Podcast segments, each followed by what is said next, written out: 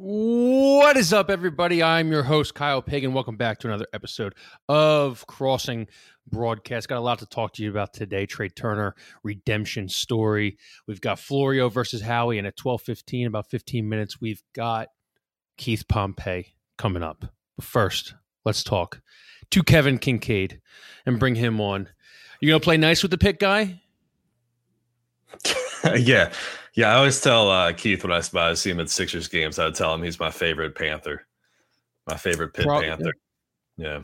Wow.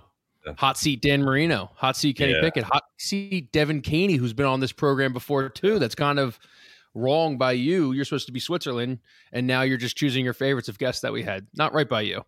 No, I know. I, whenever I bump into a, a Pitt Panther, I just tell them they're my favorite Pitt Panther. So it just changes to whoever's uh, happens to be on the show at the time. But uh no, it's all good. It's all good. Yeah. Hail to Pitt.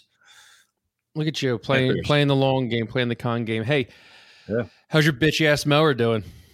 Took it for a spin yesterday, man. It was a fucking beast. Look at this. Look at that thing. That thing come uh, with a tampon? Look at that thing. It was uh I did the whole I think I did the whole front, the whole back, and like everything that I could do on the hill. I did it in like 20 minutes, man. It's amazing. Yeah, the funny thing is Kevin only has a five by five square foot yard, but it took him 20 minutes because it t- that thing only runs at two miles per hour. no, no, no, it ran it ran so fast I almost tipped it over. I was trying to go up a hill. Like there's like multiple modes or whatever, and I'm like, I need enough juice to get up the hill here. And I started to feel it slow down, and it's like, so I'm like, I'm like leaning forward on the deck like this, like trying to push my like weight forward so I didn't topple my uh my uh, brand new riding mode. No, it's it's great, man. Don't knock the battery power, man. There's a lot of juice in that thing. It's got. Like, you said you couldn't even get up the hill. No, you got to set it to the right. Like, mo- there's multiple modes, right?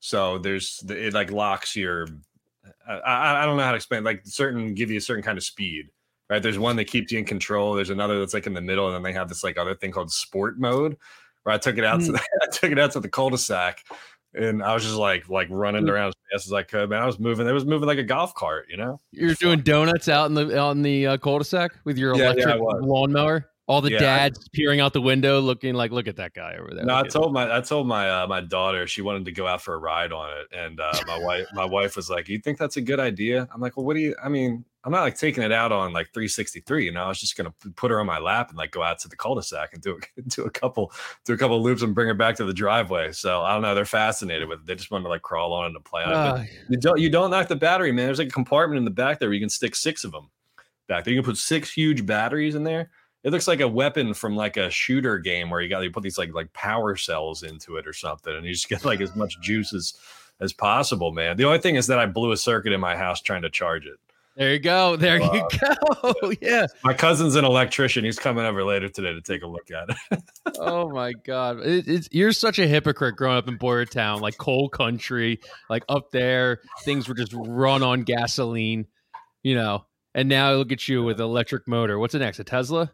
You I still drive a truck, man. I drive a truck that I put gas in. I mean, I'm not like I'm not some like hippie like oatmeal shit up here. You know, it's like if I got to use gas for something, you're gonna use gas. But I don't know. The battery gets the job done, man. It's it's you know, I got my drive my my driveway. My my garage doesn't have any gas. Doesn't have any belts. Doesn't have any spark plugs. Doesn't have any oil. Clean, man. We're clean and green. You need to get with the program, man. I'm what I'm sick of is your anti-suburban shit because you're from the suburbs and you're always like, oh, I'm not, you know, that's well, battery powered mowers and shit. Like, what are you? What are you? Some like hipster? It's like Fairmount. This country was no, I'm an I'm the anti-hipster. This country was founded on fossil fuels and fracking. Okay, fossil fuels and fracking. All right. Yeah. Well, don't tell Shapiro that, or else he's probably never coming back on the show. You know, he knew that we were uh, into into fracking or doing fracking jokes. Or no, it's a beast, man. I'll get you over sometime. You can take it out for a spin. All right. Yeah. yeah then you won't be talking shit about it anymore. um. All right. So let's get into it. Trea Turner. Booing works. Bullying works. How many times in Philadelphia have we seen that bullying actually works? It was an emotional roller coaster of a game. Oh my God, 0 for 4. Trea Turner in the middle of a 22 for 20 slump, excuse me. swinging at God knows what. If you saw that, uh, if you saw that fourth at bat, the pitch, the, the he went a full Javi Baez, and you never go full Javi. Swung at it, and it was probably two feet in front of him. Craig's pulling up a the little, picture. Yeah, just a little out, a little out in front here. Oh, that ball almost that ball almost didn't make it to the plate. I don't think it actually did make it to the plate. It was actually a wild pitch. It was terrible. I don't even uh, think that was the worst. I don't even think that was the worst pitch that he swung at. On the next one, yeah. oh, the other the other one was like way out of the zone too, wasn't it? At, at this point, like before, like if you would have talked to me about 12 hours ago and asked if I or 24 hours ago and asked if I could have struck out Trea Turner, I would just felt I would have just thrown four gopher balls, through four dirt balls, and he would have swung at at least yeah. three of them. Was that his? Was that his Alec Bohm? I fucking hate this place moment. Like the, the, there were boos when he when he struck out there. There were boos. He was walking off the boos, but it wasn't some, uh, you know, big quote, big like whatever thing. It was like rock bottom, probably. Yeah, I mean, he's come out and said he sucks. He's come out and said he knows he's wrong, and then he's come out and said that he knows um, he's not playing well, and that his mom boos him herself. Yeah. Like he supposedly his mom raised him, she put him through the ringer coming up through uh coming up through Little League and, and Connie Mack and all that stuff because yeah. supposedly she booed him after the fourth uh after the fourth at bat. But I mean he comes up in the ninth and he ties it two two. I you know, the sicko in me would have loved to see him strike out just because I wanted to see how mm-hmm. loud the boos could have gotten. Yeah. But it was an emotional roller coaster of a game. It was uh it was a great redemption arc by Trea Turner, and now everyone can just be like, "Hey, Trea Turner's back." And if the Phillies if the Phillies rattle off, they're about to go on a ten game road trip. If they rattle off like eight of the of the next ten, like I don't think anyone would be surprised. I think everyone would be like, "Hey, point back to that Trea Turner, you know, coming back from five nothing and uh and winning that game." We've had so many of these in recent years. It feels like there's at least one or two per year. You know, I mean, we had Alec Bohm last year. We had Ben Simmons in the playoffs telling people to stay on that side after the Nets series. Miles um, Sanders, Miles Sanders, boo players. Yeah, don't boo the players. That was that yeah. was probably off the top of my head one of the worst twenty one of the worst twenty four hours I can remember. Um, everybody had a stance on if you should boo players, if you shouldn't boo players, and my stance on booing players has always been it's probably the least harmful thing you can do to get your point across to another athlete. Yeah, and um, I think I just write a same one. I feel like I recycle that same column like every time it comes around, you know, with just a different version of saying that you, uh, like the one thing that people don't, I don't think that people talk about enough when it comes to booing is that fans don't have any other way to communicate to the players. You know, yeah. it's not, it's not like they're down there at the press conference and they can ask questions. It's not like they can go up and they're not going to go up and talk to them after the game and be like, "Yo, you got to get your shit together." I mean, that's how they tell them you know that it's not good. Yeah, barring you know, barring that someone's like you know threatening your family on Twitter or uh, telling you right. how much you suck on Twitter, and not many people respond to it except for Matt Strahm.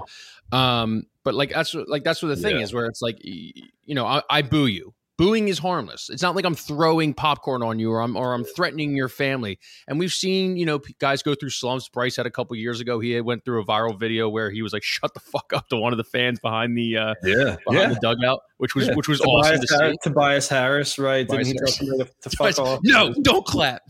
Uh, don't don't yo um what did he say? Stay the fuck over there, something like that. See, there's no, so no, many. Tobias was, even... Remember, Tobias like, don't clap. No, don't clap because we booed yeah. him for like three straight possessions. It was awesome. Yeah, um, don't fucking clap. Was that the was that the yeah. one? Yeah, yeah, yeah, yeah. yeah J- January. Let me, I'm pulling up the story right now. January fourth, 2022. Yeah. nobody. Oh, nobody died. I just got booed. Right. Mm-hmm. And that's a and, and that's a perfect way to handle it. Now, you know, in the in the in the pressure of the moment, wasn't handled the perfect way, but you know, it was uh at the end of the day, it was it was it was handled well, and people will have booed for eternity, and they will keep booing for eternity after this and stuff, and we will move on, and and, and players that are grown adults will will move on, and they'll be okay and everything, and once they have time to themselves, they'll be like, hey, I probably shouldn't have handled it that way, and you know, we just we just we just move on, and and and and people that say, you know, the reason why free agents don't come here uh, is because we boo, and then we sign Haason Reddick, Trea Turner, re-sign James Harden, sign Nick Cassiano, sign Kyle Schwarber, sign James Bradberry, All Pros, All Stars, MVPs, and whatnot are wrong as as well. I was looking at the Tobias Harris story. I started laughing because Dan Burke was the acting coach at the time when Doc was out. Um, so they had to ask Dan Burke about the the booing afterwards, and uh, I think he, I think he won. I think they won that game too because I think Dan Burke was like two and zero or something. And then they ended up coming back in that game. That was a very bad, like early January. Like I think they were playing down to their opponents. Do you remember who they playing? Uh, no, I xed out of it, but I did. I did write in the story that Tobias had 14 points on 15, 15 shots oh. in that game. So it was it was a it was a Tobias. Uh, well, not much has changed. Special. Yeah, I don't know. It's just uh, the booing thing is just. I mean, it's like cyclical. You know, it happens. People boo, they get better, and then they they cheer. Mm-hmm. Everybody has their like Alec Bohm moment, unless you're Sean Rodriguez. Mm-hmm. You know, and then you just kind of fade into obscurity. But did you um were you watching the game when the the Craig Kimbrel and Josh Rojas thing happened? I did, and I was very confused about what was going on. I don't think anybody knew what was going on because Awful Announcing shared the video and they had Kruk and McCarthy talking over, but I don't think Kruk was um, explaining it correct. I don't think he understood the rule. Oh, the guy doesn't know. The guy doesn't know where the Mike Schmidt statue is. He's never seen the CP ranking dugout or CP ranking yeah. roof that's been out there in center field for three years. Uh, and he doesn't know any of the rules. He doesn't know where the pitch speed is half the time. I like Kruk, but the guy definitely does not. The guy just shows up and lets T Mac do all the work and he just fills in the color, which he's supposed to. Yeah, I, it was weird because I was listening. Well, it was funny too because I just did the Trea Turner. I did the story about the Turner getting booed off the field, um, you know, after the strikeout. And I got in the car to go pick up the girls. And then he hit the hit the two run home run. I was like, oh shit, can you get that for me and throw that up and correct the whatever thing? And I was listening in the in the car, and um, Franzke was trying to explain it. I don't think he had a clear idea of what was going on either because they had the discuss. It was like two different things, right? They had the discussion with Rojas and the umpires and um, the D backs manager. They're all standing there, and then like nothing happened. There's no yeah, because Rojas stepped out at around ten seconds or nine seconds, I believe, and he's supposed to be set by eight seconds. So it turns out that like he should have been awarded a strike. Then it turns out that Kimbrel fast pitched him, I believe. Yeah, so and, it's, so they had so the first part of it was like Rojas stepping out, and then they had this discussion, and nothing happens. And people thought he was like gonna they were gonna strike him out and, and issue him a strike, but that didn't happen. So he comes back, and then the issue is that Kimbrel's like like starting his his motion while Rojas still has a foot outside of the the batter's box, which you can't even see by the way because of all the, the dirt, right? But the point being, like Kimbrel was coming set before Rojas was able to like I don't know what the terminology is, establish that he's in the box or make eye contact with him, whatever you whatever you want to call it. And so that's why they came out and you know hit him with hit, hit him with the ball because right, like you were saying, the rule is that the batter's got to establish like the, the contact with the pitcher by the eight second mark, right? But the pitcher can't mm-hmm. start his, you know, start his wind up his motion. It's his, a very convoluted rule that like obviously the pitchers are are annoyed about and don't fully understand. Obviously, sometimes the batters either mess up or they don't fully understand it. Obviously, there was a whole thing that happened in Miami that John Boy broke down that they didn't understand. They call timeout, ump yeah. calls timeout, catcher calls timeout. They award the batter a ball. It's just we'll continue to figure it out, figure it out, figure it out. No, and and and I know every some people hate the pitch clock, some people love the pitch clock, some people hate the rules but love the pitch clock. Blah blah blah. They'll figure it out. I I I, I even Rob Manfred, I believe, will figure it out. It's all just getting through, you know, every game and being like, hey, you know, until it's like you know introducing the three point line, and then we understand, you know, what the three point line is or what the eight second rule is or what yeah. you know yeah. five seconds in the lane is a technical like all that stuff it, it, it just but it's annoying it is annoying. It is annoying for sure. I mean, like when you listen to Franzke call the games, like he's he can't cannot even begin to cover up his disdain for the for mm-hmm. the changes. You know, I mean, he's like openly. It's not even suggestive. He's just like, "What are we doing? You know, like what are we doing out here?" And um, like I get it, but they're they're they're always. It's like the example I bring up all the time. It's like when they made the lowering the helmet change in the uh, NFL yeah. a couple years ago. I mean, they're flagging it every freaking time, you know. And so it got to the yeah. point where fans, it was like the biggest story for like three weeks. And I think I did like. and then the NFL sends out a memo and they yeah. don't flag it anymore. So it's like, what, why are we even instituting the rule? It's just like passing. you need a sample size. You're right, man. You need a sample size of this stuff to, to figure out like what's wrong with it. Because I don't think they could predict all the pick, PitchCom bullshit that was being used to game the system. I don't think they predicted what was going to happen when Kimbrel starts going like this and the guy's not in the box right? So now you you play it out. You have these examples of what works and what doesn't work, and then you sit everybody back down again and say, okay, we're going to make the following tweaks based on this. You know, we're going to make an exception for Bryce Harper to put his uh, elbow guard on. You know what I mean? So you're Yeah, getting all these specific instances, you know. Yeah, but yeah, you know, it's like it, you're gonna have to work everything. You got to work the kinks out in. You know, when I took the battery powered mower, I almost flipped it. So then I got some experience with that, and I'm not gonna flip it next time. So, right, you've you you you get, some like examples of what what works and what doesn't work. You know, it's not some I short some- circuited the entire house. My kids can't play with their easy bake oven because it needs to be plugged into a socket because you know my yeah, I blew the microwave. The, I got to run an extension cord into my microwave now, but we'll figure it out. You know, so it's all yeah. Uh, but I, I just I just hope it's yeah. I just hope it's for Turner. It's like I don't know because you're always looking for that. Everybody was always looking for that like that that like moment. You know, where you can point to Alec Bohm like a clear distinction of the I fucking hate this place, and that was changed the trajectory of his entire Phillies career, right? So I I don't know. Was that the moment for Turner getting those boos coming off and then, you know, hit, hitting the bomb? I mean, maybe I don't know. You always think it's going to be some huge, like big, like talking point kind of moment, but we did. We barely even had time to throw one story up on the site before he hit the bomb. You know, so if he turned it around, that was a pretty quick one. But we'll see. We'll Yeah, see. now it's been interesting. I've been reading some stuff with him and Kevin Long. They're wor- they're kind of like working, working, working in the uh, cage so much that Long was kind of like, "Yo, dude, like you're kind of overworking right now." And you know, Trea Turner's Mhm. that kind of guy who takes it really seriously. He's not, you know, you're not going to see him at like Club Risque. You're not going to see him in the clubs or anything. He's like kind of baseball, baseball, baseball, baseball guy, and like yeah, he's going to turn it around. I never was really worried about Trea Turner, but man, when he was swinging out of the zone, I think he had one of the highest uh, swing rates outside of the zone for pitches and whatnot. And it was kind of he like, what the hell's going on with this guy? Like it's like Yeah, it was like yeah. Castellanos esque, but like we like John Hamm was talking about it in his uh, in his hilarious uh, promo video that they did for his free agency, where it's like basically he's slump proof, and it was like, well, I think John Hamm just lied to us because he had like three different 20 game hitting streaks last year and it's like who the hell is this guy that we have trea turner this is not the trea turner that we signed for 300 million in 13 odd years Well, he and you know, I mean, he's a guy who's going to try to get on base, and he's going to be aggressive, and he's going to swing. So, so nobody, nobody should be surprised by the fact that he's striking out or swinging and missing. You know, it's it's that he was, it's that it looked like he wasn't recognizing anything that was coming at him. Like you're getting pitches in the zone that he he looked like he had no clue what was coming. Just guessing, you know, like waiting for a certain pitch and getting something completely different. So it was it was it was less about I think that that clip that we showed is exemplifies that because he's just swinging at trash. It's not that he's swinging; it's that he's swinging at garbage. It's not even close. So like even the, but even the stuff that's like in the zone that's hittable, he's like can't even he couldn't even seem to read that. You know, at least until the home run. But you know, I think Bob's stat that he pulled and threw up on Twitter is that he was like is that Trea Turner was like three hitting three fourteen or something against lefties over the last three or four years. And Then he was down to like two oh eight. You know. So it's like just evidence that, it, he fell off a cliff a little, but I- don't, you know, I, I'm not, Dude, I'm not super, super, super, super surprised by it because he's a guy who's who who is going to swing, you know.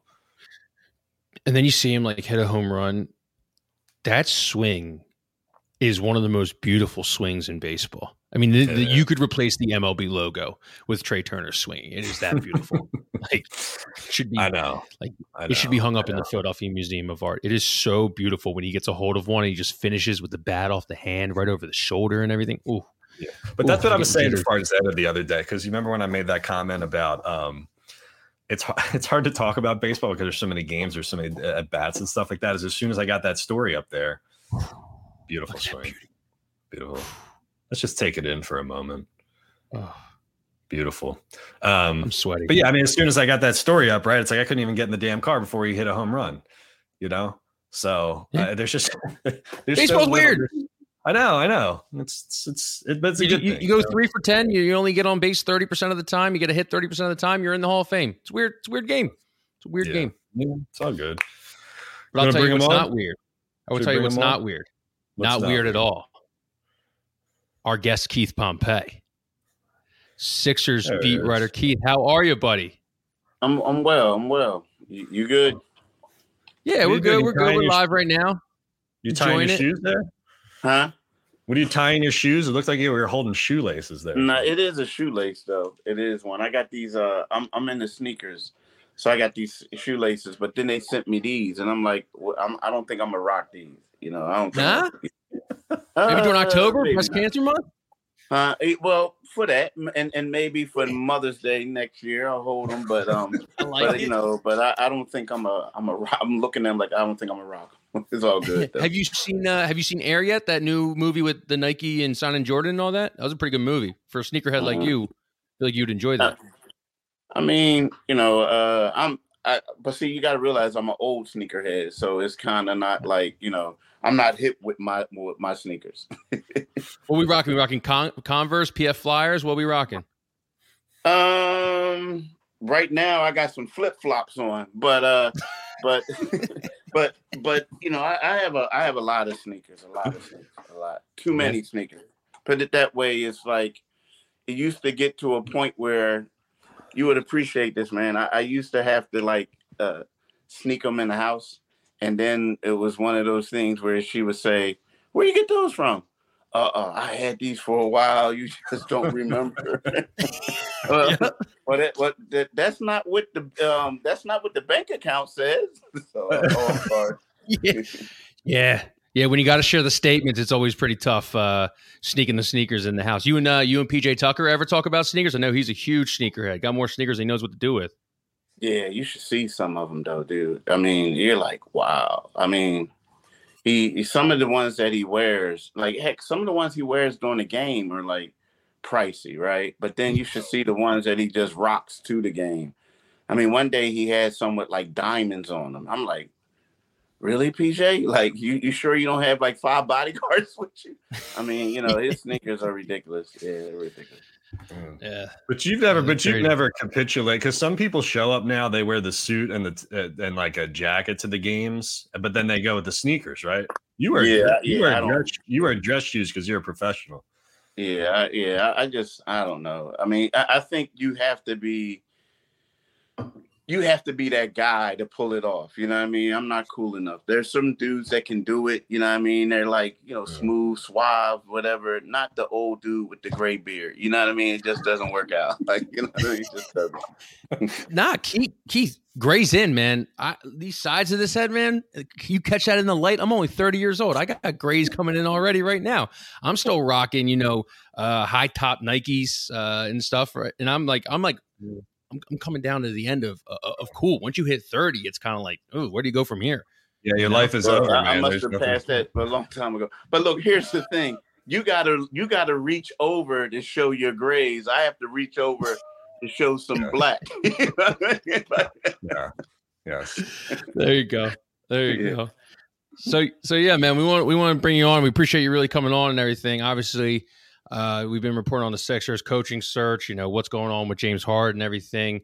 Um, it's been it's been nuts. It's been but it's been exciting. Um, and I just wanted to, I just wanted to first ask you. You know, what do you who do, who would you think is the favorite right now from the Sixers organization to potentially land this role? Obviously, Vogel was interviewed this week. Nick Nurse seems to be being interviewed this week. We got Monty Williams according to Woj. We've got Sam Cassell according to Woj, and a couple other candidates as well. If you kind of had to put your uh, your fingerprints on it, what would you think would be the favorite right now for the Sixers to land a coach? You know, I, I think it, it's kind of like Nick Nurse's job to lose, if you know, if, in my opinion. And and he also interviewed earlier this week uh, with oh, the Sixers okay. when he did. Yeah, it already happened. Um, the the thing about him is because when you look at it, you know, first of all, I, I think there are three coaches who are who you know won championships as coaches. And and right then and there, that's Budenholzer, that's Frank Vogel, and and that's Nick Nurse. But also when you think about two coaches who are extremely familiar with with um you know with um the Sixers is is is uh what what is it uh Nurse and uh Nurse and um D'Antoni right yeah. so Mike D'Antoni so you know we're, we're, so when you think about it Nick Nurse he was their G League coach. He led them to a championship. Now, he didn't get his start at the Houston Rockets, but he knows a lot about the system that, you know, that they really want to run. So the the thing is, I feel like he's the best man for the job. Um, and, and, it, and they know that. And also, right now, you have to get a little creative when it comes down to Joel Embiid, to Tyrese Maxey, and and all these things. And I think that Nick's is is Nick Nurse is the best guy for the job. It's interesting, Keith, because you look at uh, Monty Williams and Nick Nurse and Frank Vogel and and Budenholzer, like you know, there's there's like half of the candidates that Woj listed out, they've won titles in the last five years. But then, like at the same time, they've coached at a bunch of different places, and so you have this idea of like like the quote unquote retread versus like a guy like Sam Cassell, who's never had a head coaching job, and even even uh, Kevin Young. You know, Kevin Young interviewed for the for the Phoenix Suns job. You know, who was Brett's assistant here for a long time. So uh, how do you how do you look at the difference between like, these experienced guys who have coached before versus like handing the job to like the the next like up and coming like like young assistant? I, I think right now for the 76ers, for where the 76ers want to be at. I mean, let's face it, is you know, Doc Rivers got fired because he couldn't get out of the second round, right? Daryl Morey and fired him because of that. So I, I think it's great to say you want to hire someone and they're a great assistant coach and you know the guys love them and everything like that but you're also putting your job on the line no matter who you who you hire and you don't want it to be kind of sort of like this Boston Celtics situation where we're looking at this coach and he looks clueless. Now, again, I'm not saying Sam Cassell would, would be that person because I think he has more experience than this guy. But if you're if someone is telling you that, hey man, like your job is on the line or or we better get here, you know, to, for to keep everything intact, then if I'm going out to look for someone, it's going to have to be someone who has championship experience. And and you are right. Like when we talk about the retreads, like let's let's talk about you know Budenholzer. Here's a guy who won a championship two years ago. He was in Atlanta and and you know it ended poorly for him and then you know he lost the championship here. But the thing I think that separates guys like him and Frank Vogel from Nick Nurse is that yes, when we look at the talent that these guys had and they won with, Nick Nurse didn't have that sort of talent. Now he did have Kawhi. We'll give you give him that. He had Kyle Lowry, but then for the most part, those teams that he took to the playoffs were basically role player led and they yeah. played hard and they played well. So when you look at him and you say, I'm gonna give him Joel Embiid, I'm gonna give him Tyrese Maxey, and whoever else is left over, you have to figure that he's going to get them to play uh, greater to a better level than the, than the previous guys that he had in in Toronto. So that's the thing I think that separates him from these other guys. Well, and Nick Nurse, even when they, I mean, because you could say, all right, he rode Kawhi. Say you want to steer this this storyline that he rode Kawhi to a title against like an injured Warriors team. Um, I mean, they went that they lost Kawhi and they went to seven against the Celtics the following year in the bubble with Siakam and Lowry and I guess Gasol was, was still a bit Fred VanVleet before he kind of like turned the corner. Yeah. So but I, I, you know what I'm saying, Keith? I mean, you could craft that for anybody. You could say that Vogel rode LeBron to a title. You could say that Bud rode Giannis to a title. I mean, like, well, no shit. Like when you have great players, like it's you're you're gonna look like a better. That's coach. how it is. So how do you, Jackson, right? Like, yeah. So where do you like? Where is the line of like demarcation? You know what I mean? Yeah, I mean, and that's the thing. Uh, you know, it, it's funny that I, I, guess you know right now you can say it's all great guys, right? And, and like you said, where's the line? But the, the line to me is what you just said in the bubble. Like those guys, I mean, you know, Kyle Lowry is a point guard. He's a, you know, he's listed as six foot. He might be that barely, right? You know what I mean? But he was able to to lead this team and have success. And and then they made the playoffs again um, a couple times after that. To me, when you look at Bud, the, the, the thing that scares me about Budenholzer is, and I get it, you got to have great players. But when when he was with the Atlanta Hawks and he became the general manager, also a president of basketball ops, four of his five starters made the All Star team that year. You look at the Milwaukee Bucks. This Milwaukee Bucks team is loaded. So yes, but when it comes down to coaching these teams to be able to win the championship and get to the next level, it comes down to in game adjustments. And some people have been critical of him with his in game adjustments. You know, you look at Frank Vogel when he was he was a great, you know, young coach too, coach in mind, coach in lifer. But also to me, when he was with the Pacers, it was one of those things where he had a phenomenal team there with the Pacers. People forget about those squads he had. Paul George led. And then, you know, he had the Lakers. Now again, the problem with him is I felt like he didn't get a lot of help because then all of a sudden the Lakers start experimenting with the old dudes and bringing in the the, the guys who just didn't mesh well, mm-hmm. and he became the fall guy. But I just like the way that um, Nick Nurse has just been able to make um, adjustments. How he, he he's won on in Britain. He, he's won in the G League. Um, he's just seems like he's always been a coaching mind, and you know he thinks outside of the box. And I feel like when you're desperate, when you're desperate, you have to make it right. And I feel like he's just the best guy because of that. Talking about Vogel, what are the chances he just took the uh, interview just so he could fly back on the Sixers dime and then head right down to Wildwood? You know, being from there from Memorial Day weekend, I think it's kind of a great grift if it was. that would that would be hilarious, right? You know, it's one of those things like hey y'all, is there any way that you guys can wherever I'm can you fly me back in a couple days, like on Monday? yeah. Yeah, they wanted to interview him last week. He's like, you know what, I'm busy this week. Let's do it on like Monday, maybe Tuesday next week. I think yeah. I think that fits into my schedule. You know, but I will say this. I will say this about Vogel. Um, you know, Elton Brand does like him. Like I remember I had a couple conversations with him a couple years ago, and he talked about him being a good basketball coach. And I was like, wow, okay, okay. And, and nothing against, but you know, he's a guy that Elton always had the utmost respect for. So I, I do feel like it's one of those interviews. It wasn't like, oh well, we got to bring in a, a, a candidate who mm-hmm. uh, who won a title and he checks the box. He's like, you know, a former Sixers assistant, you know, this and that. I, I do think there is some interest in there in there with him. Okay. You know. Okay. I did want to I did want to talk about one guy who I think is pretty interesting, especially if you know Nick Nurse has obviously been linked to a couple different jobs, jobs that I would say are more envious than the uh, than the Sixers. And let's say Monty Williams just doesn't doesn't work out. Sam Cassell. I think a lot of people like Sam Cassell but they don't really know what Sam Cassell can be like. You know, obviously he helped develop Maxey, helped James Harden. He's a great player development guy. Is there any insight you have to how much he actually did? Like, was he a part of you know the offensive game plan or the defensive game plan? You know, we always we always kind of go after Doc for for not being able to make adjustments. Was it more Doc making adjustments? Did he hand in the adjustments? And like you know, and Doc wouldn't listen. Like, I'm just really interested to see kind of what your opinion on Sam Cassell is, and maybe what the uh, the the organization thinks about Sam Cassell as more of a coach and not a player development guy. Yeah, I think um, Sam Cassell is is very let's say well respected within the organization. I think that since we we see Sam a lot, and people see him like you know he got you know a little swag to him, this and that.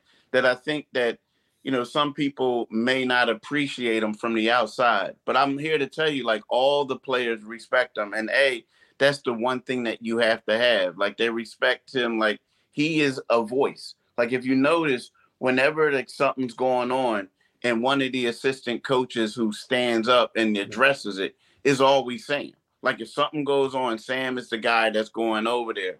The one thing I will say about him in regards to adjustments or, or what have you, there's only that, that there's one coach who goes to all the meetings, all the meetings, and that's Sam. So he's heavily involved on anything. Now he's not the defensive coach, he's not the offensive coach, but he's integral in all the meetings that they have. And I, I, think that he would be a good guy. Now, the problem with Sam is, I think, like, if you do hire Sam, you know, you want to make sure that he has, because he's going to go through some struggles as a mm-hmm. first year head coach. He, you, you have to have an associate head coach there that's very knowledgeable, someone who's been around for years and could help steer him in, in the in the right direction. Not saying he can't make decisions, but someone that he has confidence to to to uh to go over ideas off of. So yeah. I think that Sam is a great coach, and and I think a lot of thing is you have to have the respect of the players, especially in the NBA. And I will say that he has that. So kind of like a, a, Brett Brown, Mike D'Antoni, or Frank Vogel, Jason Kidd. I remember they hired as well too. Even though Frank Vogel did have a coaching experience before. But all right, yeah, one more question like about that. one more question like about Sam Cassell. Obviously, it's a lot different being a assistant coach, being the player development guy, being in the gym with them at like three in the morning, getting shots up and everything. How hard do you think it is to then become like the boss? You know, it's real easy to be the assistant. You know, you're uh, you're a VP guy, but then when you become the CEO, then you got to start making those decisions. You got to start rubbing guys the wrong way. Do you think that's going to be a tough transition? You know, maybe not for him, but but but it is a tough transit. I mean, yeah, it is because let's face it. Like you know, we we all play. I'm assuming you know we all play sports, right? The mm-hmm. assistant coach is the guy that you always go to to talk smack about the coach. Yeah. Like, man, why you do this? And he's yep. like, nah, it's cool. Everything's gonna be all right. But then all of a sudden, it's like he's the guy that you're talking about, and you know, and he's the guy that has mm-hmm. to make the tough decisions, right? So, I mean, yeah, but but I also think when you're a guy who's been doing it for so long, and you've seen how Doc Rivers was able to adapt, how Ty Lue has has been able to uh, adapt, another friend of his, Chauncey Billups. You know, all these guys have been able to adapt. You know, you, you kind of takes things from them. But also, like when you look at Sam, you know, Sam is, you know, yes, he he um he hasn't won a championship as a coach, but he has been part of winning programs and championship caliber programs as a player. Two with the Houston Rockets, one with the Celtics. So he kind of knows what it takes. So, but the only thing is, it's tough when we're talking about, we're asking these questions of him. Can he adapt to this? Can he do that? When you have other guys who have already dealt with it. And let's face it, the Sixers are desperate to get out of the second round. They don't have time to be like, oh, well, we owe you one and we owe you another one. So yeah. that's why yeah. I think it might be tough for him to get a job if everything is equal and that you know these guys are remain available. Yeah, it's tough too here, Keith, because then you're going to have the people inevitably who say, "Well, he was Doc's assistant. He's not far enough of a departure from a coach here who was kind of unpopular at the end." Like, you know, is it like a stigma on uh, Sam Cassell that he was Doc's assistant? You know, I mean, is that is that like some people probably think that may hurt him as a as a candidate? I don't know if that's true. I don't know if it's not, but it's like one of those optics things you know what I'm saying? Like, is he for is, is he? Oh, or we're just going to fire Doc and hire his assistant? I mean, he could be a completely different dude, right? You know, but it's like people maybe think in the back of their heads, like, uh, you know, where where it's the same, it's the same guy. They may have that thought, you know. Yeah, I agree with you because when you think about it, let's face it, like Daryl Morey didn't hire Doc. You know, Doc comes from, I mean, the, Sam Cassell comes from the Doc tree, basically. Yeah. And is not the type of guy like, you know, Daryl Morey likes analytics. He he likes guys who he's comfortable with. And Nick Nurse is a guy that he's extremely comfortable with and a guy who he has a great relationship with. And Nick loved working for Daryl when he was the G League coach there. It's just that he went to Toronto, which had a better, you know, had a, a seat, you know, as an assistant coach on the Toronto Raptors bench.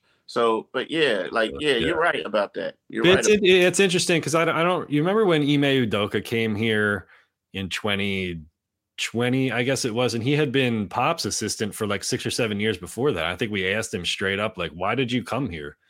Because it was just kind of like a uh, like a lateral move, really. I mean, I mean, you know, because Pop's assistants, a ton of them have gone on to become head coaches, and he just said something to the effect of like change of scenery, like something different. And then he he was only here for one year before he got the Celtics head coaching job, you know.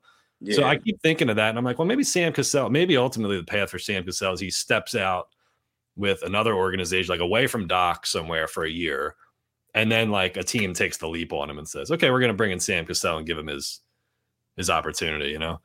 Yeah, and and and yeah, and Ime was smart too by coming here because when you think about it, you look at the Doc's, um, not Doc, but Brett Brown's uh, lead assistants, right? Yeah. You had uh, Mike D'Antoni went on mm-hmm. to be become the coach of the uh, the Houston Rockets. Then you have Monty Williams, who goes on to become the the coach of the Phoenix Suns. And then Ime, like you said, he leaves here. He goes to Brooklyn for a year, though. He goes to Brooklyn for that one year, yeah. and then after that, he becomes the Celtics head coach. So you oh, know, oh, he did have that stop. He was yeah. like, he was like, "Yo, I, I got to get some of that."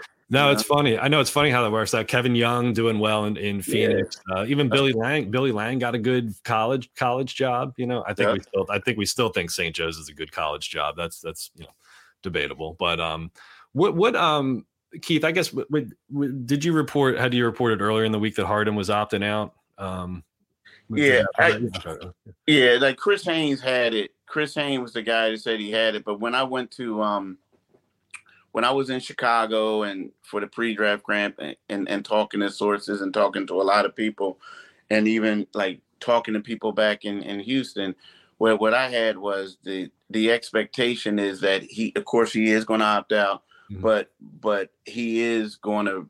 People expect him to sign with the Houston Rockets. I mean, to a point where a lot of people are saying now. Again, a lot can happen, right? Um, from this time until then, but the expectation around the league and the expectation within people close to him and or people who with knowledge, and also people who uh, who live back in Houston, they all expect him to you know, become a Houston Rocket. I mean, they've been expecting that since Christmas. You know, when when Woj came out with that report saying, you know, he's interested in going back there.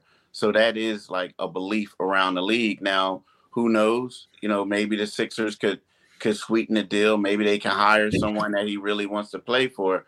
But the way it looks, a lot of people at this particular time feel as if that you know James is going to be a Houston Rocket next year. Here's here's my my thing with Harden. It's like I get the sense that a lot of Sixers fans are like, all right, whatever. He walks, he walks. We'll move on to the next thing. I, I just I just don't see the person out there or the move out there or the free agent out there who, if Harden walks, makes you just as good as you were this year or better. Like, cause it's not it's not a, a, a robust free agent uh, class. I mean, you got like Khris Middleton on a player option, Kyrie's out there, Fred Van VanVleet on a player option. Like if Harden walks, okay, that's one thing. But I don't I don't know like Keith what the what the like the requisite move is then a- after that. You, you know what I mean? Like if you're to let him walk, okay, but like you got to ensure you're to be just as good or better. And I don't I don't see like a like a clear path to that. Yeah, and the, the problem not only that is it's kind of, kind of sort of like people look at his salary and say, "Oh yeah, but we can give that salary to someone else." No, they're over. They're they're like way over the the, the salary cap. So once you lose that salary, you're not going to be able to replace it with someone else, and that's part of the problem because like you know when you look at like you're right when you look at you look at James Harden and and you say to yourself about James you say like he's the best facilitator on the team. You know he's the best leader from that position. And you know in order for you to get someone of that ca- caliber even though he's struggling for him to get someone of that caliber you're going to have to pay him and they're going to go where the money is. They're not going to take a minimum salary deal to come to the 76ers and play. And then you look at it like and say, well, what type of assets do we have that we can trade someone to bring in that player? Well, the, the pair with Joel Embiid, you don't have those assets to get that type of player. So, you know, as much as I look at it, I don't think that they can win a championship right now with the Harden Embiid pairing moving forward based off what we saw in that game seven and, and game six. But at the same time, I don't think they can afford also, like you said, to get rid of Harden right now because you're not going to have anything else. Like there are people who say, well, Maxey can do it. Maxey can do it. You know what? Maybe he can fill in as a point guard, but I think that Maxey is a better two guard. He's a guy who needs to receive passes to score instead of initiating the offense and giving the ball to other people to score. You know what I mean? Yeah. That's just who he is. So you're right. Like I think the Sixers right now are in a tough spot. They can't afford to uh, give Harden a bunch of money to keep him, but at the same time, they can't afford to let him go without having anything else in return. Does the, does the I was listening to a podcast clip of yours when you were talking about every time that the Sixers had two days off, you know, Harden was pew over to yeah. uh over to yeah. Houston or over to Vegas or over to AC.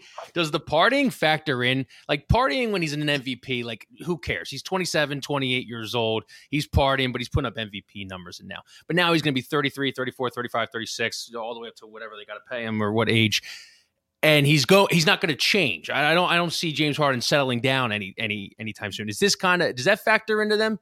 Uh, you know, thinking about paying him and whatnot. And was the partying ever really an issue? I mean, obviously there was a uh, there was a report by Ramona Shelburne that like Doc had to set him down mid-season and whatnot. But and there was also rumors that he was in, you know, he would jet set over to AC and come back and stuff. But was the partying ever an issue? Did it ever really rub the people, rub people or teammates the wrong way, or was it more front office? And this is kind of just you know what you've been covering the league for twenty years almost. You know, it's it happens.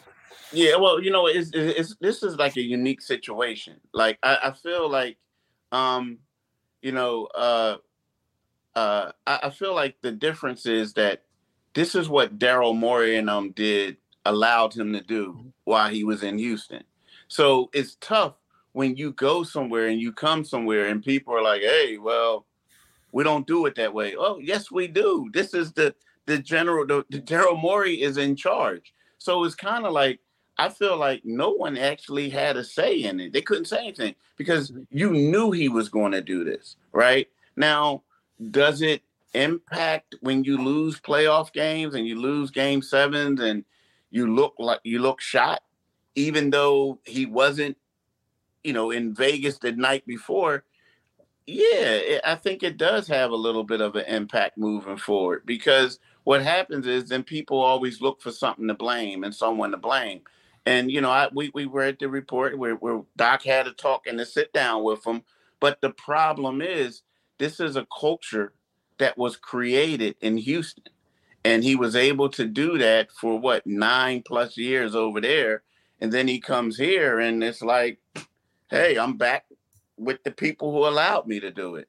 So that's the problem. But yeah, I, I can see where moving forward, you don't want something like that. You would want somebody to be a little bit more locked in.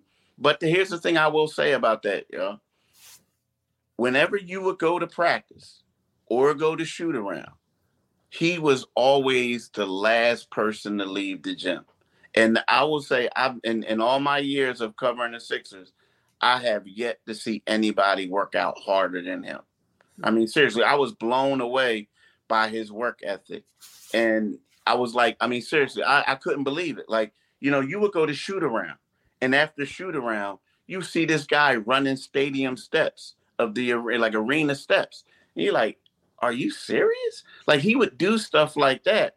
But then again, you know, then everybody else would say his critics was like, yeah, but he was probably at the club last night. you know what I mean? So he's sweating it out. Like, yeah, it was like it was like a catch twenty two. But I'm here to say that he works hard, but mm-hmm. you know, he also parties hard. Parties hard. Maybe it just comes with the territory, man. I mean, maybe that's like what like that's what you're getting with Harden. You know, I got to ask you. You cover. You, I think you started covering the Sixers around 04. Who partied more, AI or Harden? Well, actually, I covered the Sixers uh, like starting the process years, so I, I don't I don't know, but like, but okay, I will who, say like who partied you know, harder, Hollis Thompson or James Harden?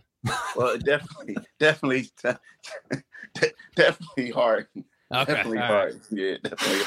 Hollis Thompson. Yeah. Were you watching Isaiah Canaan and uh, Sergio Rodriguez go at it in the in the EuroLeague final the other day?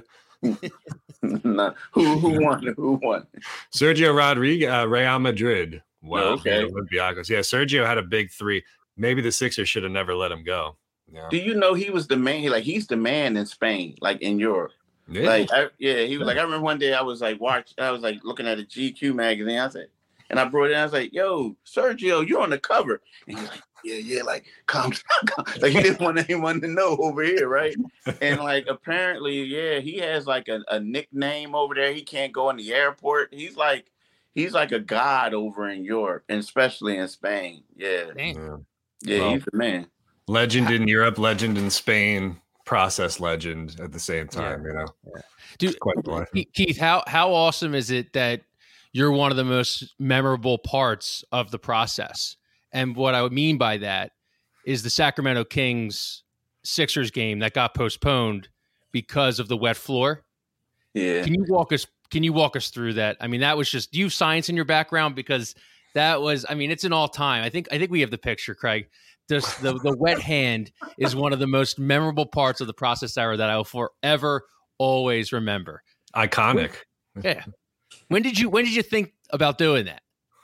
I don't know, dude. It was that was a crazy day. You know how those days like, oh man, man, I don't know. I don't know what got into me. It's like nowadays I'm embarrassed because it's like, you know, my daughter was like, "Dad, Dad, you actually touched that floor?" like, like, like, yeah, baby, yeah.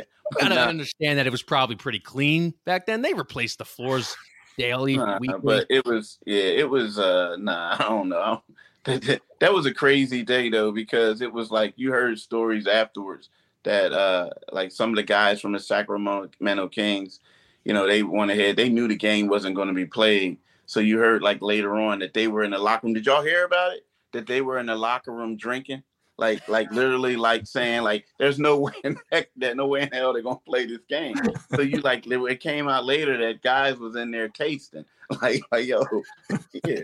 So can you imagine if they did play the game? like, yeah. If they had resolved the humidity issue and they yeah. and the floor was was cleared to play, and then they had to go out and do it. Yo, man. yeah, yeah. Like Marcus. Cousins a six pack deep on the trying to post up Joel Embiid. Like, yeah, yeah. We're like, oh man, the Kings got smashed today, on and off the court. Hey oh, Keith, um, before I let you go, I got to ask uh, with, uh, about the outlook for your uh, your Pitt Panthers this year. Good good year, bad year, lukewarm. I think they're gonna do better than West Virginia. You know what I mean? That's all that matters, right? No, that's, that's not a hot take. We are we are dog shit right now. So I don't know, man. It's it's kind of like Pitt. They had the one good year. They may get better, but you know, I'm I'm a little disappointed because you know I wish that I, I think West Virginia and Pitt should both be in the Big Ten, or you know what I mean, or or someone be just I don't know. I think like recruiting wise, it's hard to tell a kid like, oh yeah, we're going to Oklahoma, or we're going to Texas, or we're yeah. we're, we're, going to Florida State, and like, huh? Like, you know what I mean? It's just it's just tough, you know. Yeah, so, yeah. You're recruit you're recruiting some kid from Western PA, and it's like, um, yeah, we got uh, Kansas State coming up, you know, on the schedule. It's got yeah. Exactly. I was watching, you know, so we we played, you know, West Virginia and Pitt opened the college football season last year and that was the first time the backyard brawl had been played in years. and I, would, I was just watching that game. I'm like, like, yo, like we got to play this every year. And it was just, I just felt this thing inside of me. I'm like, how did they let this lapse for so long? Where we didn't play you guys. You guys had a series with with Penn State. Now they're off your schedule. They're on our schedule. But like all those teams, like like all those yeah. teams should be playing each other every. Year. It was just disappointing because like, you know this is such a good game. How did we, you know, let it go for as long as we did? You know. Exactly. And especially, I mean, for recruiting, and it makes all the teams better. Like, I think now Penn State is like, forget it.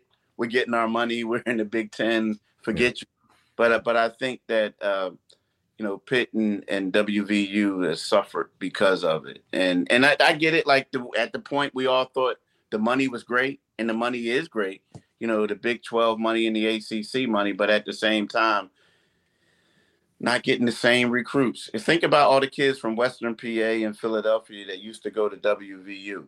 You know I mean? The top kids. And, you know, now like they're all going to Penn State or or I hate to say it, Maryland Rutgers. you know what I mean? Just yeah. because yeah. mom and dad can't afford to, to, to fly everywhere. They have to drive to go to games and they can drive to to Michigan. They can drive to, you know, places like that. So here, here's me playing the smallest violin for the death of the Big East football because you know who got screwed the most? Temple football got screwed the most in the Big yeah, East. Okay? That's who got screwed the most in the Big East. I'm not worrying about Pitt and West Virginia. We've you better blame blame blame, um, blame Villanova. Yeah, screw Jay Wright.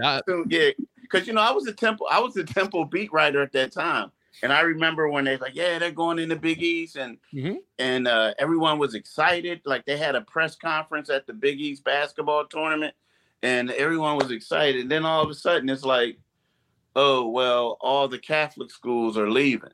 Yep. And like, what? Yeah. And then, oh yeah, but they're taking the name with them. And yep. then all of a sudden, they start bringing in all these other schools, and you're like, this ain't the Big East. Yeah. People, yeah. people forget Jay Wright was scared of Temple. People forget. yeah. So, yeah. hey, Keith, thank you so much, man. We really appreciate you coming on, shedding some light on the coaching search and James Harden and everything. And good luck with everything. We'll keep reading you and whatnot. And hey, have a good weekend. Have a good Memorial Day weekend. All right. Yeah, I try to. I try to. But hey, y'all, I want to thank y'all um for having me on the on the show. Really, I really appreciate it. Anytime, brother. I'll try to. I will try to get my ass back down there at some point. I think I only went to one game last year. I'll try to do better next year. So. Yeah, come on down, man. Come on down. Yeah. All right. All right, brother. See you, Keith. Oh man, thanks for Keith Pompey for coming on. Hey, yeah. we got about five more minutes. I want to talk about one other thing. Um, what do you think of Howie versus Florio? I loved it. Thought it was great. I think people went a little bit overboard with it. I thought Florio did a great job of asking those questions and pressing Howie. I thought he did it in a respectable manner. He is a little bit of a ghoul, as Anthony Gargano would say. Uh, he's a little, got a little bit of lawyer in him. He's kind of annoying in that way, but like yeah. I thought he was pretty fair on it. And I thought Howie was awesome the way he kind of just read the talking points. And I thought Florio was great for calling him out for the talking points. What was your uh, what was your your uh, thought on it? Two guys both doing their jobs. Yeah, yeah, I right. I think um, it's fair. Yeah. I don't. I didn't have any any problem with people.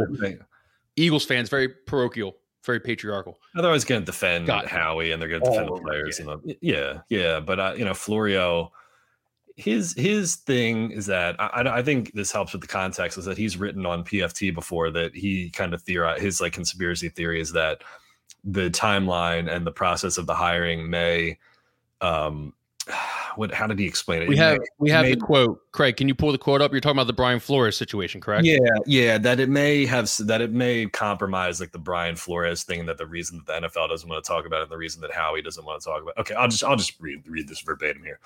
Uh, they want us to keep going, to not pay attention to the man behind the curtain. Like always, they use the ultimate offseason bright shiny object as a shield for the NFL's efforts to conceal the facts and circumstances resulting in the unprecedented settlement of a tampering case it felt uh, carefully cultivated and manicured. So, why are they hiding the truth? One potential explanation is that the circumstances surrounding the hiring of Gannon could potentially strengthen the claim that Brian Flores could make regarding Arizona's failure to hire him for the job in retaliation for his pending litigation against the league and multiple teams. Another potential explanation is Chris Sims identified is that the truth would spark a groundswell that would force the NFL to finally revolutionize its hiring cycle. End quote. So the point being that you know the, the thought here that maybe Howie wants to just avoid this like the plague because it's trends into some kind of legal racial territory with the Brian Flores stuff.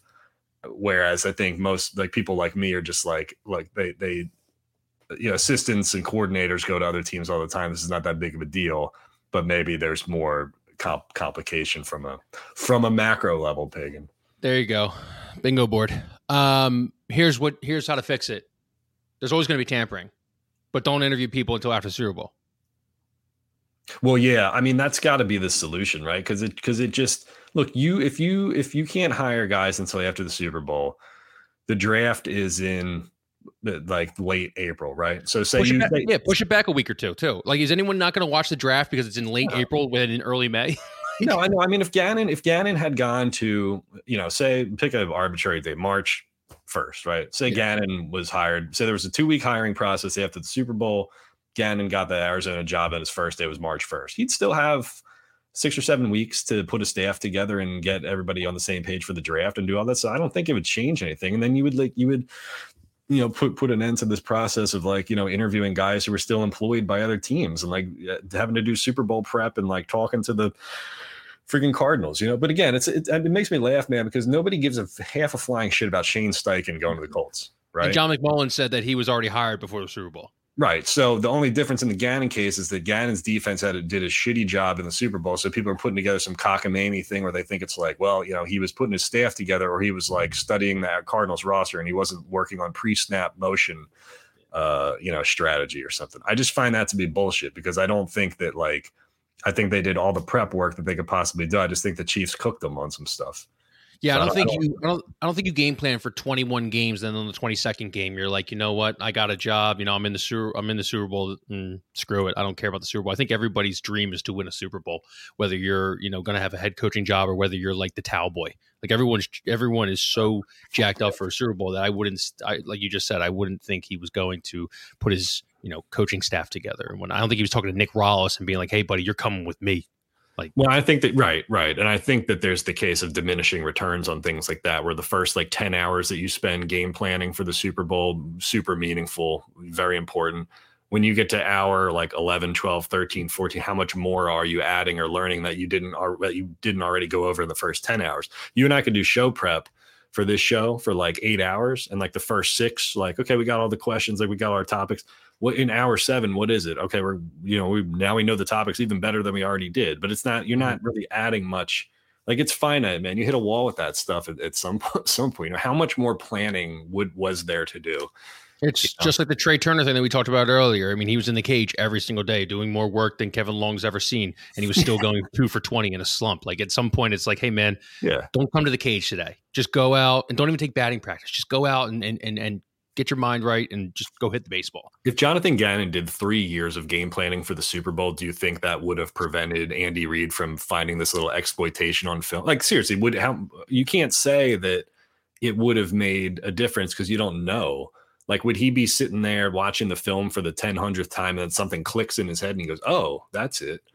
You know what I mean? Like, I think you get to a point where you do your planning and your planning is done. And then like I don't really know what else you're you're adding beyond that. You know, it's just. I agree. I agree. Um, when did Howie Roseman become cool? He's kind of cool. Every interview I've seen in the last like two years, he's kind of cool. He cracks a little jokes. Yeah. It's kind of like a guy you'd actually want to get a beer with. Like this is like very different than like 2012, 2013, 2014. Howie Roseman.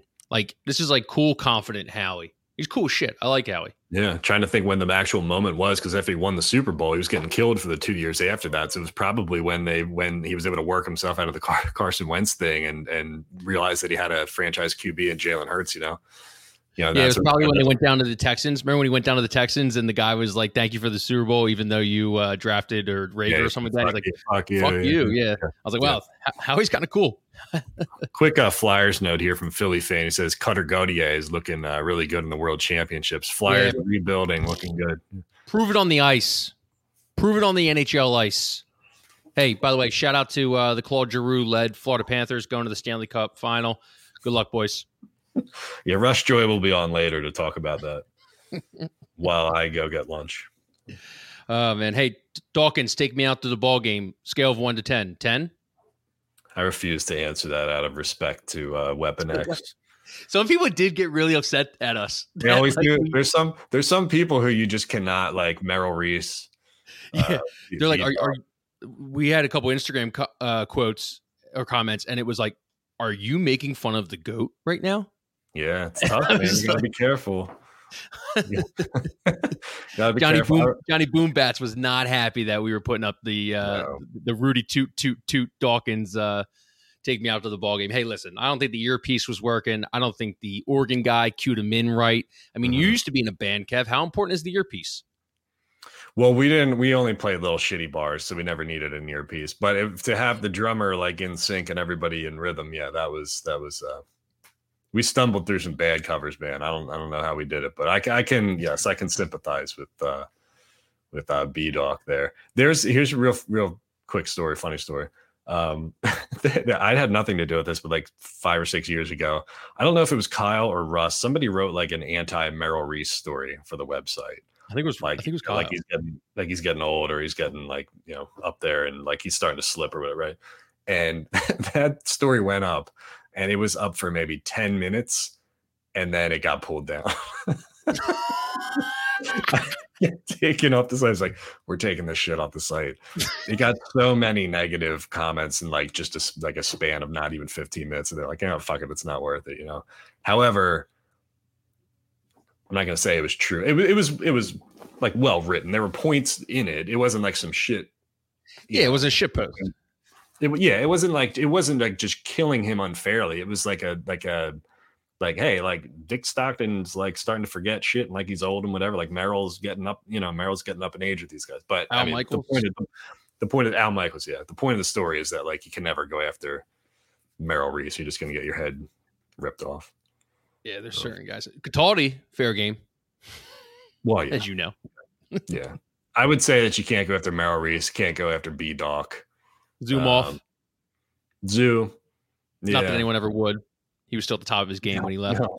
no. that's true. Well, that's the thing. I mean, right? Yeah, yeah. And we're not going after B Dawk for football. We're going Chase Utley for, for, for, his uh, singing. You know, so, Bryce yeah. Harper's kind of going into that mold. He's getting there. Yeah, yeah. Jalen Hurts right behind him. Joel Embiid two weeks ago was kind of there, and then that was a quick 180. Well, um, now the fans are different too. Like you go after the players a little bit. The fans like vehemently side with the players, and you know give you the shitty, shitty media, fake media angle too. Yeah, so that's new. That's it's like it's like it's like jumping in on like your favorite politician. It's like that motherfucker does not care about you. He would not stop to pee on you if you were on fire right now. Uh, yeah. That's kind of the way I look at it. People that go so nuts. Um, you can go after T Mac, correct? Kruk. Kyle felt some some a visceral effect of going at, of his Ruben Amaro Jr. over John Kruk debate. Uh, nobody sided with Kyle as they should have, even though Kruk doesn't know the rules. Um, but anyway, anything else before we go? No, man, it was a good show. Get you up here sometime and put you on the riding mower. Like take it out like for what? a spin. It'll be fun. Like it's like a fucking tractor at a Merrymead farm or something like that. You're just gonna like put me on the mower. it's like a new, it's like a new thing. It's like you get a new vehicle. It's like, hey, look at my new car. You know, you want to take the new car out for a spin? It's a, it's badass. What's the APR you got on that? What's the what's the miles to the gallon on that? What's the miles to the uh to the battery on that bad boy? I think you're supposed to be able to mow up to two acres on it. I don't have two acres though, so it doesn't. I got the whole yard done on like fifty percent, and then I plugged it into the wall and I blew out my microwave. So God, yeah, apparently what I've learned is that the microwave takes a lot of power. So it's supposed to be on its own dedicated circuit. And I plugged the microwave and the riding mower charger into the same circuit and it went poof. So yeah, then I went and fucked like around that. with the breaker box for a little bit. Didn't really know what I was doing and called an electrician. So. I like that you got a little little bit of Kelly Green in there, you know, sympathize sympathizing to the uh to the Eagles fans and whatnot. Great man, we're mowing the lawn, saving mowing the lawn, saving the environment. Yeah. Go going birds. Green, going green. Kelly Green. oh my God. Yes, if, it's good. If, Ford asks, is it good? It's good. It's very good. If if 15 year old Kevin could see him now, kick your it's own great, ass. Man. Feels great. All right. Spend, I'm going to save an hour and a half every week mowing the lawn. What will I do with that hour and a half? Blog posts. Yeah, you're choosing your time wisely. I'm glad you got nine. I'm glad you got an hour back in your schedule. Mm-hmm. mm-hmm. Um, all right. Well, hey, Keith Pompey, thank you for coming on, my man. Thank you to Craig yeah. on the ones and twos. Cute little haircut you got back there, Craig. Shout out to Kevin. Shout out to you, the listener. You have a great weekend. Ford, your Celtics are on the ropes. Good luck tonight.